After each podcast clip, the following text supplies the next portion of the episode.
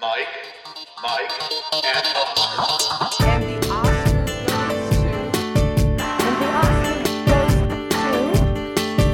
the Oscar goes to. And the Oscar goes to.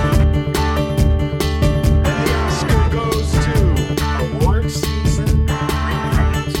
Weekly. Oscar race checkpoint. And we're back. Welcome to another episode of Mike, Mike, and Oscar. This is also Mike recording what I hope will be a rare, somewhat rare solo edition of Oscar Race Checkpoint. Mike's done one before. I've yet to try it myself. I, I think if uh, I had a different format today, I probably wouldn't have tried it, and I, I kind of built myself up to it because this is kind of the coverage of the coverage of the Cannes Film Festival as a centerpiece of this Oscar race checkpoint. So I'm hoping that works.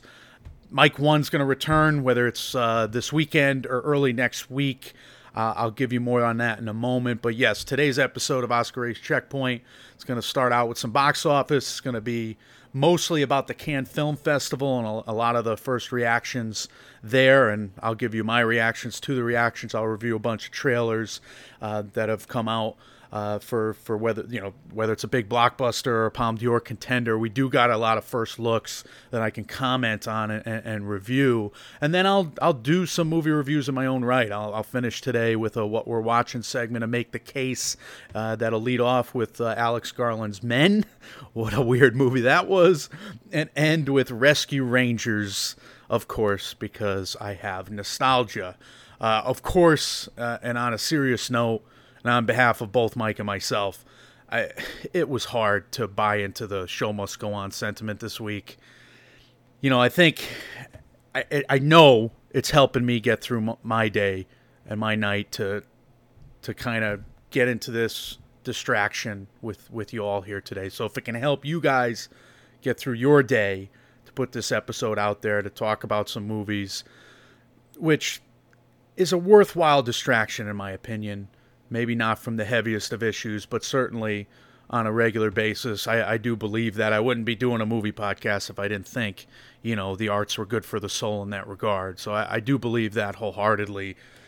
I don't know how if I can promise promise much beyond uh, promise with an sh. I'm gonna mispronounce a lot of words today, but I don't know if I can promise much beyond a, a bit of a distraction today. But if even if I can give you that in, a Sullivan's Travels sense, I'm gonna I'm gonna carry on the best I can, and I hope you guys do that. I hope you get the help that you need if you're hurting. Uh, otherwise, I hope uh, I hope you can just you know enjoy talking about the, the all these movies that uh, we look forward to seeing and, and taking a port in the storm. The hard times go beyond the the national news. Mike Mike's going through it right now. Uh, unfortunately, he's not here today because his mom was was rushed to the hospital uh, with a returning ailment that she thought she had been done with, but came back with a vengeance the other night, and it's it's a damn shame. And I know that uh, I know that there, she's stable now and she is recovering, but it was it was a scary time there for a day, uh, for certain, and uh, it's it's a even more of a bummer because just two nights ago, Mike, Mike, and Mom's happened. We had a great time together. Mom won, also Mom, myself, Mike, and and also Dad even tagged along. It was so I've never gone to the movies with both my parents and my friend and his parent. I've never done that before, but we had a great time. I think I think Mike and I were the Dairy Girls from the Doctor Strange episode in this particular theater. We were giggling like fools the whole show, and uh, I certainly want to tell you guys that story with Mike when he comes back. And I want Mom One back in the movies. I, I want to, ha- you know, I want to have that movie going experience again with her. I know my mom invited her to how many movies she wants to see, every single movie she wants to see. They they're going to be movie, movie buddies now and probably start their own podcast, which uh, I will listen to for sure because they were very funny. They were a riot. So my best, my my my best wishes certainly to mom and Mike One. And to the Mike One family, uh, please join me in sending those. Uh, I hope she gets well very soon and like I said, going in the right direction. Hopefully, Mike will be back over the weekend to review Top Gun with me, or at least to review the Palme d'Or winner, which is going to happen soon enough. Uh, but we'll get there. Let's begin, though, with a box office update. Just a couple of quick things to say. Last weekend, we had Doctor Strange and the Multiverse of Madness taking the top spot for the third weekend in a row. 32.3 million. It has surpassed 800 million at the box office, 807 after Monday. Downton Abbey, a new era. I had hoped it would go for about 20. Uh, it was projected for 18. It came in a little under that, 16 million, almost 18 after Monday. That is with a 54 million dollar total uh, after the the three day weekend there, or not a three day weekend, but after Monday. Downton Abbey is kind of the the rollout, I would say, for what is hopefully a return of an older audience to the cinemas, to the movies. I had seen a lot of these Oscar contenders, of course, over the last few years, whether it's with my A list or going to the few indie cinemas that have been open. And it's been more dormant than usual, and it's been scaring Mike and I. So it, it was cool to, to see Downton Abbey two nights in a row, Monday and Tuesday, in fact, with crowds in, in the theater. And uh, it was great to see the Top Gun premiere the other night we, you know, we had a huge line just to get popcorn. So that was because the Top Gun did a did an early premiere, and they have some early receipts to give some projections. So they released 92 to 100 million dollars domestically for this upcoming Memorial Day weekend, with an 80 million dollar international projection. That's 180 million dollars total for Top Gun Maverick. He also has been getting rave reviews. It's got like a 98% audience score, 97% on Rotten Tomatoes, and rave reviews from friends of MMO as well. Uh, go to Professor Horror Ryan L. Terry's blog, R.L. Terry Real View, and uh, read his rave. Go to uh, at Colby Told Me and Colby Mack of the Minorities Report Film Review podcast. He's already let off with a, a rave review himself calling it an all timer. These guys are are praising this movie like I haven't heard a movie praised maybe since Dune at last year's Venice Film Festival. So whether that's a good omen or a bad one, I don't know. But these are people we've we trust. We've had on this show too that you know share some similar tastes, perhaps with with us for movies. So I am I am as excited as can be. Tom Cruise certainly had Mike and I in the palm of his hand back during that Mission Impossible rewatch. Uh, we we love doing the Top Gun retrospective. So if you need our thoughts on Tom Cruise films, you know, go back and listen to some older stuff on our uh, SoundCloud feed there. It'll all be there for sure. I don't know if it's all on the Apple stuff because they kind of cut off after like 150 episodes or whatever. But uh, definitely on our SoundCloud feed, you can go all the way back. We have a Mission Impossible rewatch, and we have just a week back, we got our Top Gun retrospective. So a lot going on at the box office. Uh, Everything Everywhere All at Once becomes A24's all time leader at the domestic box office 59.1 million total worldwide. This is exciting. I wonder how much of that it's an older audience, but I, I think that the younger audience is going to the, to the multiplexes and the indie cinemas to support a film like this. The Daniels deserve it. Uh, that is a fun movie. I, is it a masterpiece? I'm not going to go that far, but I do give it a strong B plus. I do hope Michelle Yeoh, Ke Huy Quan, and and uh, you know the uh, the production values. I do hope they're in the Oscars conversation. And uh, I, they're in my fives right now. So see everything everywhere all at once. Don't necessarily wait for it on VOD, but if you have to, at least buy it there. I it's a that's a recommendation from us here at MMO as well. And then we'll get into Men. Men did not land quite so well at the box office. 3.2 million kind of doa there unfortunately. Losing out to the bad guys to sonic the hedgehog 2 last weekend. You know these retreads that are also on streaming services uh, now with like sonic i'm going to review that later. The bad guys is pvod and men can't even beat these two cartoons at the box office when it's getting a wider rollout than it ever would have years ago. Like i said you know these multiplexes are showing pretty much all the indie films now. That's what's different. You you would have to fight for screens, you know, two years ago. Now everything everywhere all at once is at an advantage. You could see it on that huge of a screen uh, in, in every every major market, rather than uh, just have to go to your podunk theater. So this is uh, this is a new development. That's not the worst thing in the world, especially for someone who has an A list. And by the way, with a discount movie going night, Downton Abbey cost eight dollars for three tickets. That's I I have you know the subscription monthly, which is like twenty five dollars a month, and then I had you know and I, I obviously I make money on that. They're they're losing money on me, and then I bought my my parents' tickets. And one I had I had a five dollar reward, so one ticket was one fifty, and the other ticket was like six seventy nine. So it's like eight eight dollars and change. Unbelievable deal uh, for discount movie night on Tuesdays at AMC. So shout out to them. Uh, hopefully they get people back in there, and Top Gun will assure this. So let's cross our fingers. And I can't wait to review that film. Uh, certainly, I'm going to hold out a little longer, wait for Mike, and then you guys will get a full profile one way or the other. All right, let's get into our centerpiece today, which is, of course, the Cannes Film Festival, the 75th.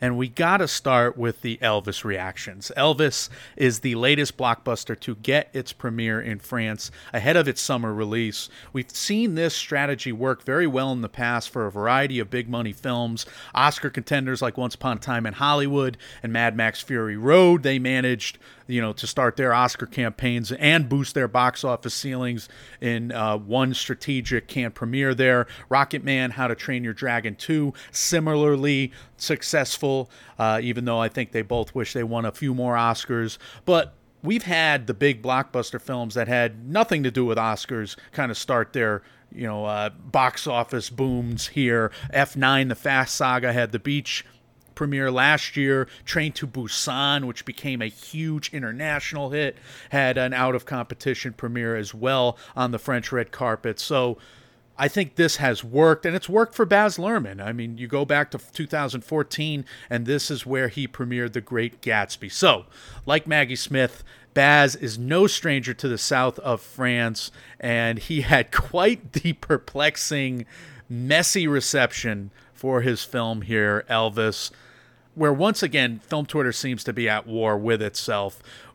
Much of yesterday's reactions, you know, reacted to the first wave of negativity, and my God, was it personified in this headline, quote unquote, from IndieWire Baz Luhrmann's deliriously awful biopic is Bohemian Rhapsody at 4,000 miles per hour.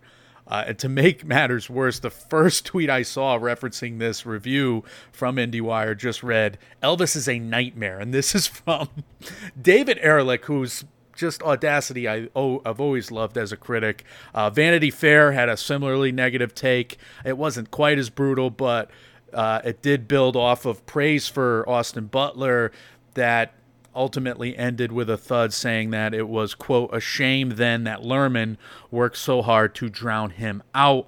Eventually, though, we did have, you know, the messy overall reception because Elvis came around to mostly positive reviews 82% on Rotten Tomatoes today, this morning, uh, as of 17 reviews.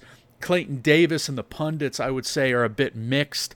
Clayton said th- that he channels the very essence and soul of Elvis, and that the movie is at its best when focused on the love and the music. But Clayton does go on to write that Tom Hanks's makeups distracts, and I would agree based on the trailers for certain. Based on the people I trust, like Clayton and like Anne Thompson, case in point, it does seem like this is going to be more of a messy mixed review from a lot of folks. And she did say quote liking elvis depends on how much you like the musical baz luhrmann. Uh, tom hanks as Svengali colonel parker will be divisive. That seems to be another you know commonality with these reviews. But Anne goes out on a limb saying this is just not going to be a critic's pick whatsoever but she does end with the uh, phrase that nor was bohemian rhapsody so you would think mixed reviews like this, even the the positive reviews have some caveats. You'd think that would mean kind of a measured applause, uh, a measured take from a lot of people, but no, of course that's not what it means. And of course, the Cannes Film Festival, you know, see last year's Annette would not let this film get a five minute ovation. No, we have a new leader in achievement and standing ovations uh, as Elvis merited a 12 minute applause. It's still not the 22 minutes of Pan's Labyrinth, but 12 minutes. We, we saw an adorable Tom Hanks nudge the camera towards Butler. We saw Butler cry tears of joy. Thank you to Variety for all the videos. Thank you to all the pundits in the room with the videos. And certainly thank you to Variety for leaning into this coverage of the of the you know the timed applause for for Mike and I in particular. So Elvis, I I could not be happier with this reception as a pundit. I think this is the juicy kind of movie talk subject that we crave for the summer every summer. But it's actually paid big dividends to have a long box office driven Cannes Film Festival premiered musical biopic hit in the spring, hopefully, and then have long legs. It's worked with Rocket Man, even though it didn't work to the very end, some would say, because Taron got s- snubbed and whatnot. But, you know, Rocket Man was an Oscar winner, won the original song. It, it certainly worked, not necessarily with Cannes, but it worked with Judy coming out in September. And we've seen it work in the past, of course, for Bohemian Rhapsody, one of the more fiery summers in MMO history. Go back and listen to our review and our coverage as Bo Rap just shocked us at every stage of the game, especially with that Golden Globe win. Remember when the Golden Globes picked Bohemian Rhapsody as its best film drama of all things? My goodness. So, Elvis seems to be of that vein. Will it be another Bo Rap? Will it be something that falls short of that? We don't know. Let's move on, though. We have another MMO favorite here in terms of the hype and Decision to Leave. This is written and directed by Park Chan Wook of The Handmaiden, Old Boy Stoker, and Lady Vengeance. As a reminder to you guys, Decision to Leave's con- condensed plot premise now reads something much more uh, much less sci-fi than Mike and I thought it would be. Maybe we misinterpreted it, but basically it seems like it's just a detective story. we'll see if that's how it plays out, or if we will indeed get werewolves. I don't know. I, I hope so somehow that they work those in. But all right, I'm, I'm beating around the bush here. The premise reads A detective investigating a man's death in the mountains meets the dead man's mysterious wife in the course of his dogged sleuthing. sleuthing or sleuthing. Decision to Leave stars Tang Wei of Lust Caution and Park Hae-il of Memories of Murder. Both have been getting rave reviews for their performances, and really the rave reviews come for you know, for the filmmaker and from all directions. Anne Thompson hailed Decision to Leave as one of her Cannes favorites. Uh, her IndieWire colleague, the hard ass David Ehrlich, from his Elvis review, not so much here. He said, Leave it to Park Chan Wook to turn a routine detective procedural into the most wildly romantic movie of the year. So that's the review that, that, really hit me hard and struck me because that would certainly be a next level act of filmmaking for Decision to Leave. It's a rarity. It's, something like Vertigo. Many people hail Chinatown as a rare detective romance in many ways. Obviously, the film noir genre has many of these way back in history. I would say something like The Girl with the Dragon Tattoo works on that level, works very well on that level. Uh, C'est la vie for the ending, but I, I loved how David Fincher's film in particular worked there. Uh, I will I will ship those two characters for life. And Decision to Leave has an early 90% on Rotten Tomatoes with reviews, positive reviews from all the big trades, the Hollywood Reporter, Variety. Typically, a film's got to work on multiple levels to get you know raves from from everywhere the negative reviews are a bit far and few between or few and far between, but I'll read one snippet from Angel Quintana here, who writes There is no narrative pulse beyond Chan Wook's visual domain, and no matter how beautiful some images are, the film does not move forward. There's also a caveat from this otherwise fresh review from Nicholas Bell that reads While unquestionably elegant, Decision to Leave hits a dry spell in the last hour, but even while doing so, remains a complex web of need and greed worth revisiting. So, I got to be worried right now because I'm in a dangerous zone of believing the hype on Decision to Leave. Number one, because I'm a big Park Chan Wook fan, always have been since my student days, and I've seen him tackle the genre before in you know films that I think are a bit underrated, like a Stoker, his English language film, but also the two Vengeance movies, Lady Vengeance and Sympathy for Mr. Vengeance. Plus, I know this cast is great. Lust, Lust Caution. I'm not as big of a fan of that film, but I was a big fan of those two performances. We just saw the star of that film with Tony Leung deliver a great performance in Shang-Chi. And now we have Park Hae-il from Memories of Murder, from The Host, from Bong Joon-ho films. He's played some you know, elusive characters to say the least, and he's going to be leading this one uh, besides Tang Wei. So I know that they have the ability, and I know that this filmmaker has the ability. He got a lot of praise as a as a master filmmaker in this one from most reviewers. So that that makes me think we're in good hands. But look, I got to admit right now that I'm also finding myself in a similar position to my co-host, but kind of in the opposite context because he was rooting for me to be right about George Miller's film, 3,000 Years of Longing. I'm now rooting for him to be right in the opposite sense. I was down on 3,000 Years of Longing and worried about it, and now I'm watching the trailers and I think it looks awesome. He was the opposite on Decision to Leave. He actually thought Decision to Leave, just based on a mere outline of the project two years ago at the beginning of 2021 was gonna be an Oscars contender. So I'm rooting for his 100% accurate prediction there to follow through. Uh, despite my usual antagonism of him, uh, despite the fact that I'm immediately jealous of his Celtics winning last night, I do find myself rooting for him to be right here. I, I love Park Chan Wook, and I can't help it.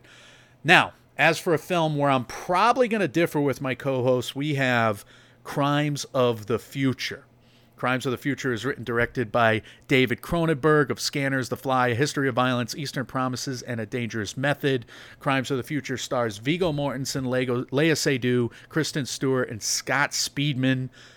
Humans adapt to a synthetic environment with new transformations and mutations with his partner Caprice, Saul Tenser, of course his name is Tenser. Saul Tenser, celebrity performance artist, publicly showcases the metamorphosis of his organs in avant-garde performances.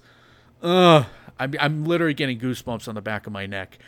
We won't have to wait long for Crimes of the Future as it's due out June 3rd, which hangs over me like a knife right now, but all right, let's hear some first reactions. We have at Scott Feinberg writing that it's smart, creative, thought provoking, and yes, very effing weird. Viggo and Léa's committed performances help to make it plausible, but I would not hold my breath for the Academy. We have Matt Neglia at Next Best Picture on a similar train, saying that the world building hooked him with its dissection of human evolution and how it connects to the earth, sex, and technology. He also raves about Viggo Mortensen and Léa Seydoux being fascinating, the creative score, production design, and makeup as well, but he does finish by saying that it left him wanting more. So, the pundits are a bit mixed, kind of like with Elvis, but the reviews are mostly fresh 82% on 39 reviews. The film did earn a seven minute standing ovation, which I thought was going to be more in line with what Elvis got, but this is a bit more repressed at the very least. All that being said, it's still seven minutes of clapping, and it did touch the director, David Cronenberg, 79 uh, year old director who, uh, it, tears in his eyes, did say, I'm very touched by your response. I hope you're not kidding. I hope you mean it. Which, again, just further scares me because we've heard about the walkouts and test screening, test screenings. We've, we've seen the reports that it happened again at Cannes. People are so grossed out that they leave. Thank God for film Twitter follows like Kenzie Vanunu, and shout out to at Ken's Vanunu with Use their recent guest on MMO from OscarsCentral.com, who, amongst all her funny photo tweets, uh, just read them, go follow, she did retweet something say she something saying she wished she was as funny as but never can be and that's wrong kenzie you are. But she did retweet at responsible rob's review that said quote i did not think it was possible for a film to make me piss shit puke and cum at the same time. Boy was i wrong. Oh my god i'm, I'm red all over right now but i i thank you rob and i thank you kenzie scott and matt i i don't know what to make of crimes of the future i have to kind of go back to my history with cronenberg though because i've watched most of his films and i must say i'm not as squeamish certainly in retrospect at most of his resume so it's not like blind courage when I say, I'm going to see Crimes of the Future. I'm going to do it. I, I have to. I've seen a lot of his grisly, violent films in the fast in the past, and yet they have not necessarily grossed me out. So, do you guys agree? Will you talk me out of it, or will you talk me into it? I know Voychik's all about it. I know Kenzie's all about it. What do you guys think of Crimes of the Future? Are you are you gonna see it? Do you want a full film study? Does every Cronenberg film merit as much? What do you say? Let us know here at MMO. Uh, we'll move on now to Holy Spider, which perhaps might be on the same level of Grisly because this is co-written and directed by Ali Abbasi of Border, Shelley, and The Last of Us, the upcoming The Last of Us TV show that is. And my God, was Border a unique and kind of messed up viewing experience in many ways, even though it was also a weirdly sweet one. But that was a few Oscar seasons ago. Now we have what seems to be a dark serial killer plot premise that reads a journalist descends into the dark belly of the Iranian holy city of Mashhad as she investigates the serial killings of sex workers by the so called, quote, spider killer who believes he is cleansing the streets of sinners. This is perhaps my favorite trailer of the festival, if it's not Decision to Leave, which is more of a teaser. This is certainly more of a full trailer, and I, you know, encourage you guys to watch it. I encourage you guys to wait for this movie. If you like the genre as much as I do, I've been sickly fascinated with true crime in my elder years here, kind of since graduating from college, since Zodiac, I would say. David Fincher's kind of thrown me down this this rabbit hole, and I've never been able to dig my way out. I I, I will watch these movies even when they're bad. Uh, I am a sick in the head person in this regard, so I'm not afraid of Holy Spider, even though I'm a little concerned at the reviews. Some of them, not this one though. Ramin Satuda, he wrote. He's the executive at Variety. He wrote. I, I just saw the best movie at Cannes 2022 so far. Ali Abbasi's Holy Spider could win the Palme d'Or, and it should. A terrifying serial killer movie that would make Fincher proud, with a final act that is work that is the work of a cinematic master. High praise there for Mr. Satuda. Holy Spider has a 90% overall as an early tomato score on 20 reviews. And we got another reliable voice saying the same. Uh, Amy Smith at Next Best Picture, she wrote, Very few films can leave as much of a visceral impact as Holy Spider does. But we do have some caveats, and some of these give me pause. Holy Spider is an outraged, indignant, and somewhat obvious work. That's from Ben Croll. Then we have David Katz at the film stage saying it seems Abbasi got caught between the social social righteousness dictates of the quote message movie and pure immorality of what disturbingly so often makes for great cinema. So I'm hopeful that the Ramines and the Amys are more right here because I want a good serial killer hunt for the serial killer movie. I love when a non detective is the protagonist, and we seem to have a journalist protagonist here in a similar vein as the you know, as the Zodiac story was. We, we know this is a true story, and that's going to add to the fact, but it does seem like we're going to get some pretty gruesome, hard to watch scenes at the very least. In terms of what should hopefully not be hard to watch and taking a hard right turn, we have Triangle of Sadness. This is written and direct, directed by Ruben Ostlund of Force Majeure and The Square. I recommend those two films. And you know what? I probably should take that back. Those are kind of hard to watch in, in places. they don't have brevity. They're long movies. They're challenging movies. They they nails on a chalkboard at times, but they're also funny as hell. They got great music and they they have catharsis certainly. A Triangle of Sadness stars Woody Harrelson, Harris Dickinson of The King's Man, and Charlbi Dean, amongst others. This is the dark comedy about a cruise for the super rich that sinks, thus leaving survivors, including a fashion model, celebrity couple, trapped on an island. Now, I watched the clips for Triangle of Sadness. They're funny. There's a there's a dinner scene with the boat kind of rocking back and forth, and Woody Harrelson is just having a quote off with another character about communism and capitalism. it's, it is funny. I, I, I, it's a good sign for the movie overall. There's also a silly like audition for the fashion model where they explain the title. Look, it, this movie got the opposite of what I just talked about. It got better reactions on film Twitter than reviews from film critics. There was an eight minute standing ovation for Triangle of Sadness. Clayton Davis and pundits, you know, put out pieces immediately, quote unquote. Here's the headline There will be a Triangle of Sadness if, if awards aren't given to it. That's from Clayton Davis. And yet, we get kind of lower critical reviews. This is 65% on 25 takes as of now. It's not as awe inspiring as Clayton or I would hope here.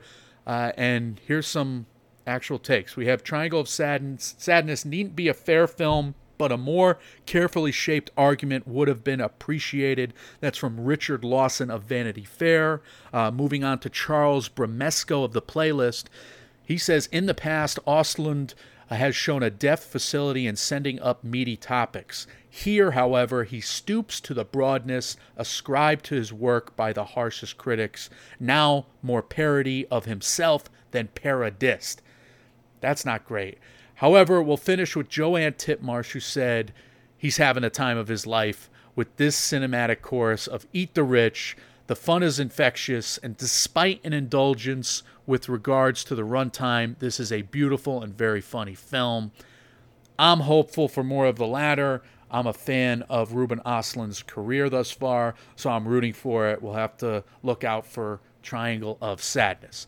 Moving on to another Palme d'Or contender, we have RMN.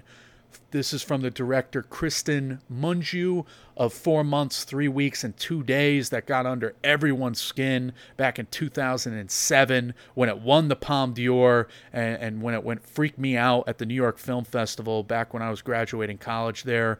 The trailer is is also a, a one long freak out. It really leaves you uneasy.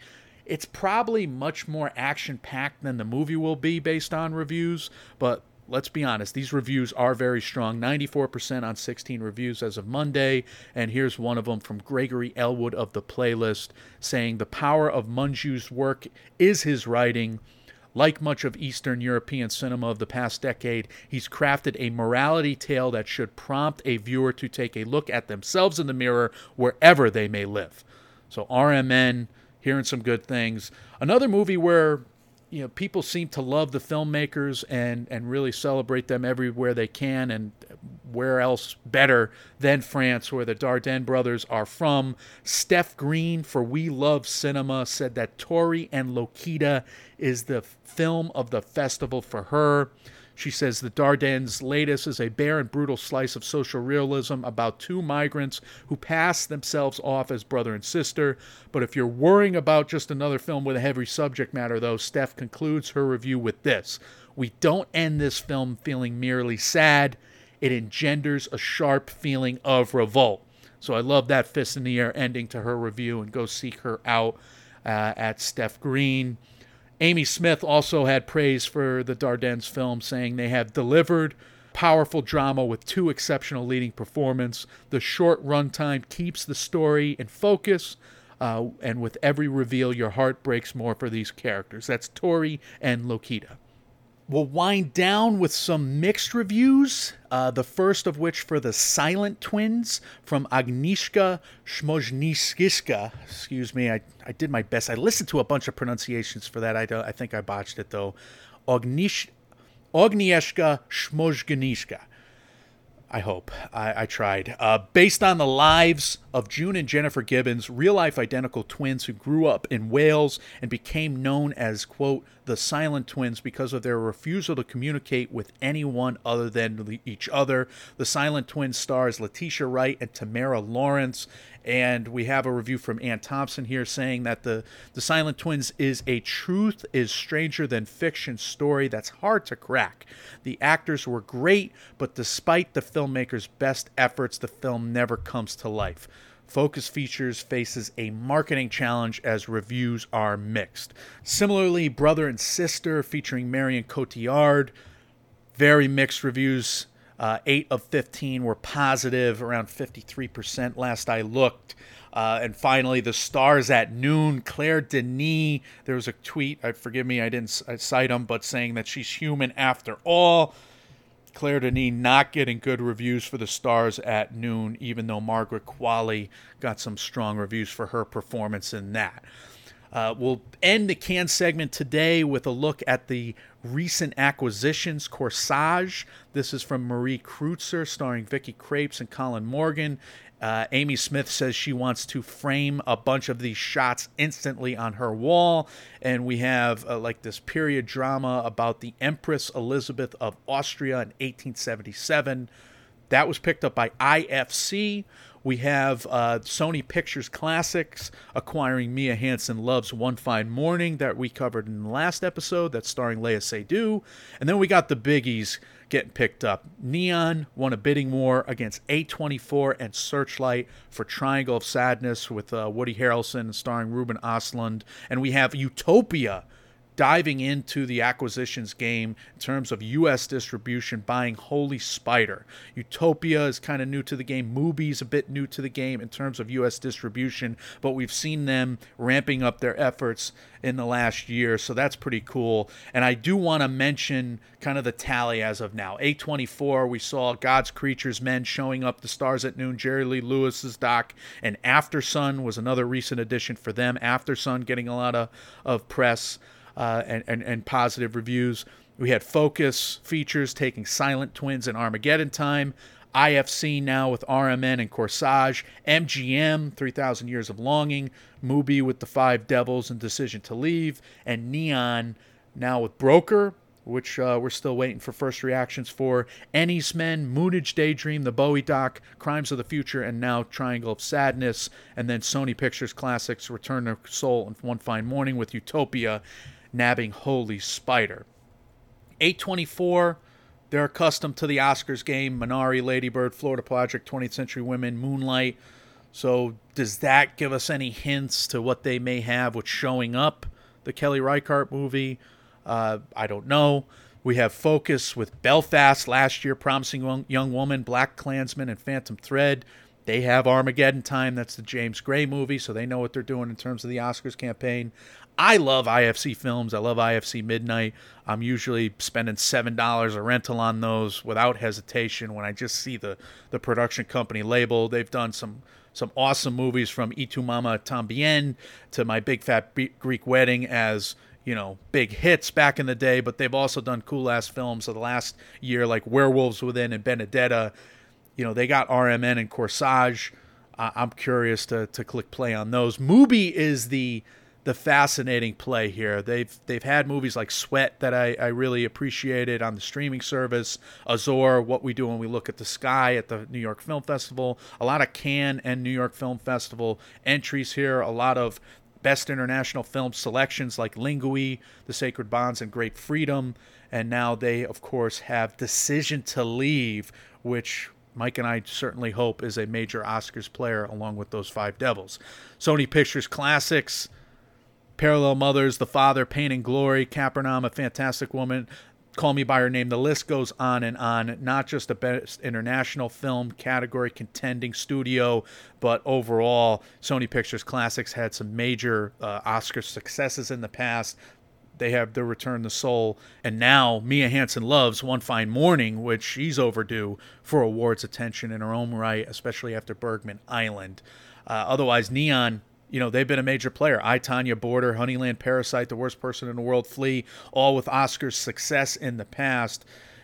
like I said, Triangle of Sadness is in their hands as of now. Crimes of the Future with an early earlier release date, but they they might have two big contenders in Broker and Triangle of Sadness, so we'll have to wait and see. Finally, I want to shout out Will Mavity at Maverick Mavericks Movies. He's posting a lot of cool stuff, a lot of stats, a lot of stuff that I I just Cannes reference throughout. And he posted can Metacritic scores a couple days ago. Decision to lead and After Sun, they're leading with 90. 90 Metacritic scores. We have Top Gun Maverick, Moonage Daydream with 80, Armageddon Time 74, Crimes of the Future 71, Triangle of Sadness down below with 66, Brother and Sister 58. Make sure you follow Mavericks Movies. All right, final segment here today. I, I'm shocked that I was able to fill out a full show, but uh, gotta finish it now. Gotta bring it home. We do have a make the case segment. I will begin with my review of Alex Garland's Men. Look, the horror works very well for the first hour. I was rattled. It was tackling a heavy subject, as you know from the trailers. But Alex Garland can do that. He's shown the capability in the past with Annihilation, with Ex Machina. These are subjects, these are characters that are absolutely lost when you first meet them, and there is a descent into madness at their worst, and certainly into whatever, being lost in the woods at their best. So you knew you were in for a freak out movie. I didn't know I was into in for a freak out to this extent you got some cinematography that's a standout. You got some music that's kind of haunting. The sound mix really gets under your skin. I, I, give him a lot of credit for that. And, and, and all of this boils down into a, a creepy movie going experience for that first hour, hour and 20. It's a short movie, and the finale is what everybody's talking about. And the finale is what does not work most about the film. Uh, there's an unpredictability and it, that going into the project, you feel this is like an oddity, and the fact that you get the weirdest ending is cool. So in that respect, I like it. I like it on paper, but I don't like it when I'm sitting there watching it.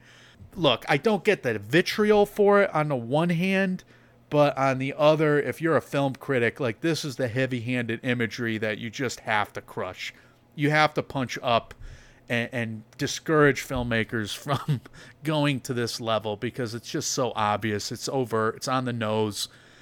Like I said, I'm shocked by the audacity, but it does not bring the film home to what should work on multiple levels, but is very much just kind of living on the one level. So I love stories like this or like this was supposed to be because I love to crack them.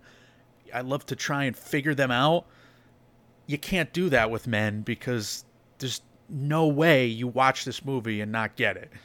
That's the bummer about it. It's not on an Ari Aster level. It's not on a Jordan Peele level. It's not on a, a level of uh, horror movies that we've enjoyed reviewing here on Mike, Mike, and Oscar from the Babadook. It's not on an elevated horror level, and it should have been. And that's the bummer. Still, you get what might be a career making performance from Rory Kinnear I think he might make his name with this one. He's that charismatic. Well, we see a lot of him, of course, from the trailers, and my God, does he freak you out? Jessie Buckley, you know, they she goes to eleven on multiple occasions where I don't think that's going to work for her Oscar campaign at all. It's not going to work in regards to this film, number one, because it only made three point two million dollars. So there's really no chance for Jessie Buckley here. Still, I do think it's another strong performance. The film does rest on her, and it. The, I wish the finale rested on her. I guess is what I'll say instead of the VFX. So we have Beast, Wild Rose, Chernobyl, Judy. What a start to Jessie Buckley's career. Dolittle, she had the misstep there, but I, I think she was just a voice. I, I'm not watching Dolittle, sorry, but she's just had an awesome stretch. The Courier, I'm thinking of ending things. Uh, her role in Fargo really freaked me out. The Lost Daughter, and now Men, and then women talking. So uh, we have quite the CV already from Jessie Buckley. All right, I'm going to move on to a trip that I made that I never reviewed into New Directors, New Films, which was last month, a film festival trip where I went to PJ Clark's often and I, I saw three good movies in the interim. So I went one day, New Directors, New Films. I, I suggest you guys try that film festival out. You're always going to get an interesting watch there and film at Lincoln Center whenever you show up there. Just go there and, and see a movie. It's a really cool place. I can I can I can give a testament to film at Lincoln Center because I went to school there and I just I, I've always been going there at least once a year. But now with the New York Film Festival and hopefully new directors, new films, I'll be going there a couple times a year. Uh, and I'll pay you know homage to my friend PJ Clark when I can.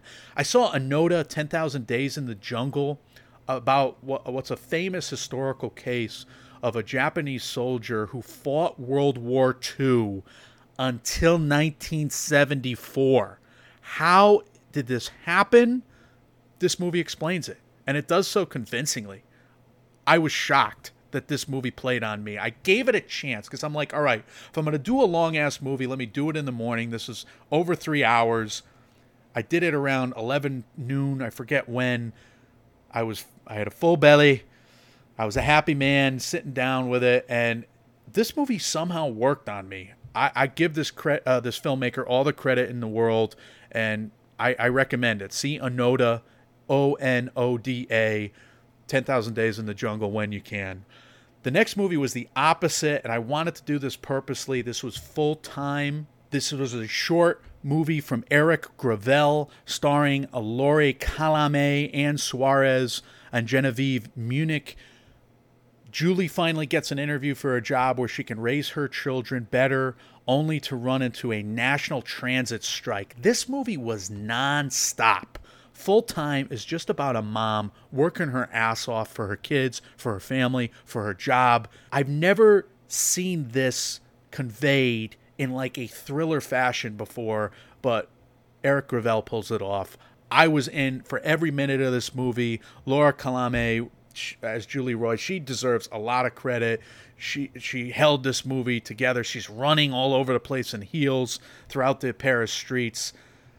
I'm a huge fan of movies that just knock me on my ass at a film festival that I just squeezed in. I wasn't even planning to go to this movie, and I just bought a ticket because I had just enough time to squeeze one more screening in before I went down to uh, the Museum of Modern Art for my next film. And I, it was the best film I saw all day, full time, high B grade from me. Really uh, secured this movie going experience, this festival day for me. Finally, I saw The Innocents. This is Eskil Vogt's horror movie starring a bunch of kids who are just the creepiest, most evil kids in the world. This was messed up from the jump. Trigger warnings are in effect here, especially if you don't like cruelty to animals, you know, domestic violence. That's all there. I kind of weighed in on the review for this one because I was very disappointed by it. I don't I don't want to punch a new movie, a movie by a younger filmmaker necessarily while while while they're down, but I've seen enough positive reviews for The Innocents that I think people are watching it. And I do want Escobar to get attention. There's a lot of of capability here. The problem is it just goes too far at times and you have character assassination to a level where you better have spectacle that works at the end of it. You better have catharsis that works and this falls so flat look, I'll say child actors they're, hard to find uh, in a sense that you know you need you need great actors to to carry any movie, but certainly for this one, and you're halfway there. I think one of the actors does a great job, and and two two of the well. I guess you're 33% of the way there. Two of the three just really struggle, and that kind of dooms the film. So, The Innocents, it's available to rent for $7. He's one of the writers of The Worst Person in the World. He's the director of Thelma it's another inspiring piece. There's a lot that works about the innocents, but at the end of the day, it kind of falls short. C minus grade for me. So I was two out of three for my trip to new directors, new films. I do want to shout out to Mark Rylance's performance in the outfit, even though that movie was kind of ridiculously unpredictable. But if you like those, if you're ready for those, you know, watch the outfit. It's very theatrical in the sense that you're stuck in one room and you got this gangster murder drama similar to Rope playing out, and that is fun. Uh, certainly, if you're in the mood for it. So the outfit, I believe, is on Peacock right now. You can check it out. Uh, shout out to Senior Year, which has a very funny middle hour on Netflix. The beginning 20 minutes is nonstop cringes, and the end, maybe 15 minutes, is just I wanna I wanna crawl up into a ball and invert myself on the couch because I'm freaking out at how embarrassing the finale of this movie was that's that's a rough sit, and that's probably the reason why I only got 17% on Rotten Tomatoes. Senior year on Netflix, I was hoping for a bit more, and maybe I got like twisted around by my expectations being very low and getting higher after listening to recent activity and all the guys liking it so much. But I can't help I can't help awkward humor, or I can't abide awkward humor when it's this awkward for the you know, first and third acts. So that's my thoughts on senior year. Sticking with Netflix, I want to review Our Father. This is a documentary about a fertility doctor who does so much wrong, and that's all I'll say. Let the premise don't don't read anything about this if you if you need to know about true crime on this plane there's no more fascinating doc than our father i mean there's serial offenses here in terms of some guy abusing his power to to a huge extent. It's it's heartbreaking, but it's also it's something I've never even thought of could be a possibility before. And yet, this guy got away with all these crimes against his community at large. So, Our Father, a really strong documentary. I would say a solid B grade for me.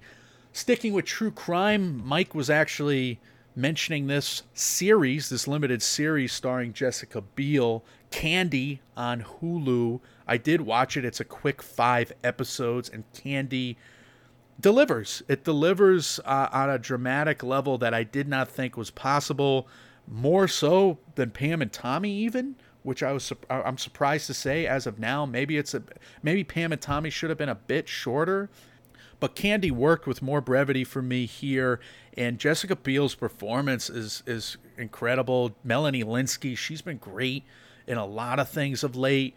I think she she kind of started with that indie film on Netflix, which really impressed me, and then of course she's in the Showtime show. Why am I forgetting? Uh, Yellow Jackets. She's in the Showtime show Yellow Jackets. Of course, I got to start searching for titles at the end of an episode. I'm getting a little tired here, but Melanie Lynskey, awesome actress, uh, should win Emmys and hopefully Oscars in the future. Jessica Biel, though, really uh, carries this one uh, alongside Lynskey, and this this show works.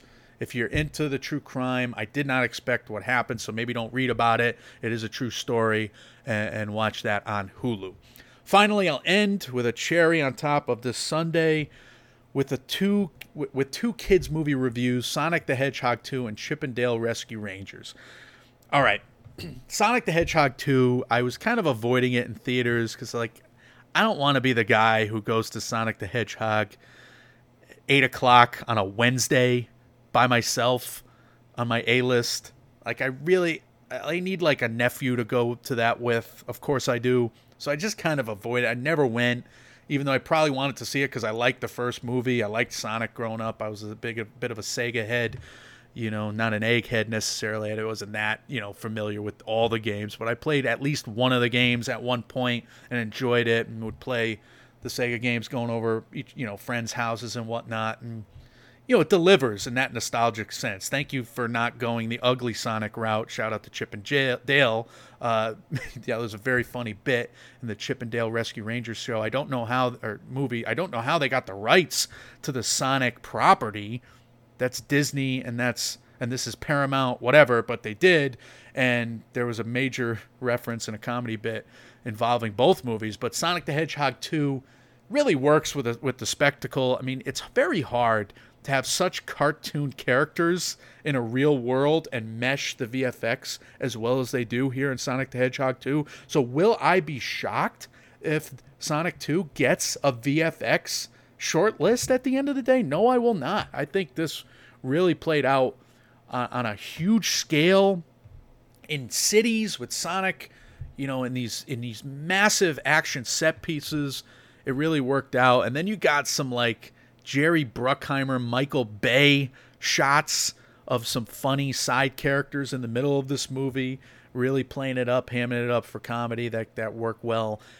Look, I get a little exasperated at any kids film that goes for broke nowadays, and I did at both Chip and Dale and Sonic the Hedgehog 2. So it's hard for me to say like you know B plus or anything like that in terms of my reviews. But I, I will say like C C plus. Like these movies work for me, and I'm sure they'll probably work for your kids better than they work for me. I'm almost 40 and I'm watching kids movies still, but I, I I enjoyed the nostalgia of Sonic and certainly Chip and Dale. There's all kinds of meta meta jokes in Chip and Dale that were funny. You know, the Lonely Island guys made it with the the voice of uh, Andy Samberg involved, and certainly uh, Mulaney, John Mulaney uh, of uh, SNL, and the Oh Hello guys. Look, I I can't stick with this movie all the way through, but it nearly stuck the landing for me. It nearly did it. It just gets so zany by the end that you know I really need to be a kid again to love it. So if you have that open heart to storytelling uh, from your your your childhood years, and you can hang with this movie through all the dancing and all the fake rapping that just you know the one note jokes there couldn't hold this movie for me. But you know, again, I'm not gonna crush it C grade. It was I put it on in the background of my laptop, kind of preparing this episode. That is, and I'm glad I did it. It was worth the 10 laughs. It was worth the 10 smirks in addition to the 10 laughs. And Chip and Dale Rescue Rangers hopefully was the long awaited the long awaited reboot all you guys wanted. So, my God, that is the episode. I can't believe I did almost an hour. I do want to shout out our socials real quick. We are Mike, Mike, and Oscar at Facebook and Instagram. We are at MM and Oscar on Twitter, where we're most active. I certainly, you know, ask you guys some questions throughout this show. Get back to me. Let me know what you think.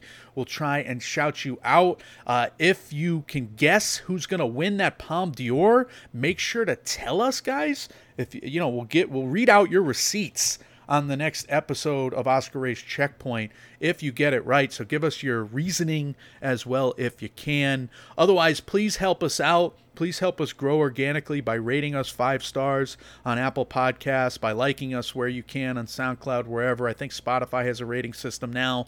So wherever you can leave a review, that does go a long way to helping us grow the show and we have grown so much since last year just last year that it's it really is humbling which again is you know why i wanted to make sure to get you guys some content today. Hopefully i didn't exhaust you even though i may have exhausted myself in so doing. But what's coming next from us we have the top gun maverick film study. I don't know if that'll be the next episode or if it'll be after the Palme d'or oscar race checkpoint but mike and i certainly want to review top gun maverick and we certainly want to cover the cannes film festival and who wins it. I also, as, as, I said at the beginning of the show, I also have that Downton Abbey, a new era segment that I'm going to do with Mike. So uh, that's going to be a fun segment. We'll tell you the story of our trip to the movies. So, again, words of wisdom today. Send your well wishes to mom number one, uh, to Mike one and his family. Hopefully, he can get back behind the microphone soon. Hopefully, I didn't mangle this thing in the editing room and I'll get it out to you guys uh, by Friday at the very least. If anything happened at the Cannes Film Festival that shook the world, well, I recorded this on Thursday, editing it, editing it into Friday. So I will see you guys again with some trailer reviews with Mike, and I'll leave his usual farewell spiel for when he comes back, and I'll just say, see ya.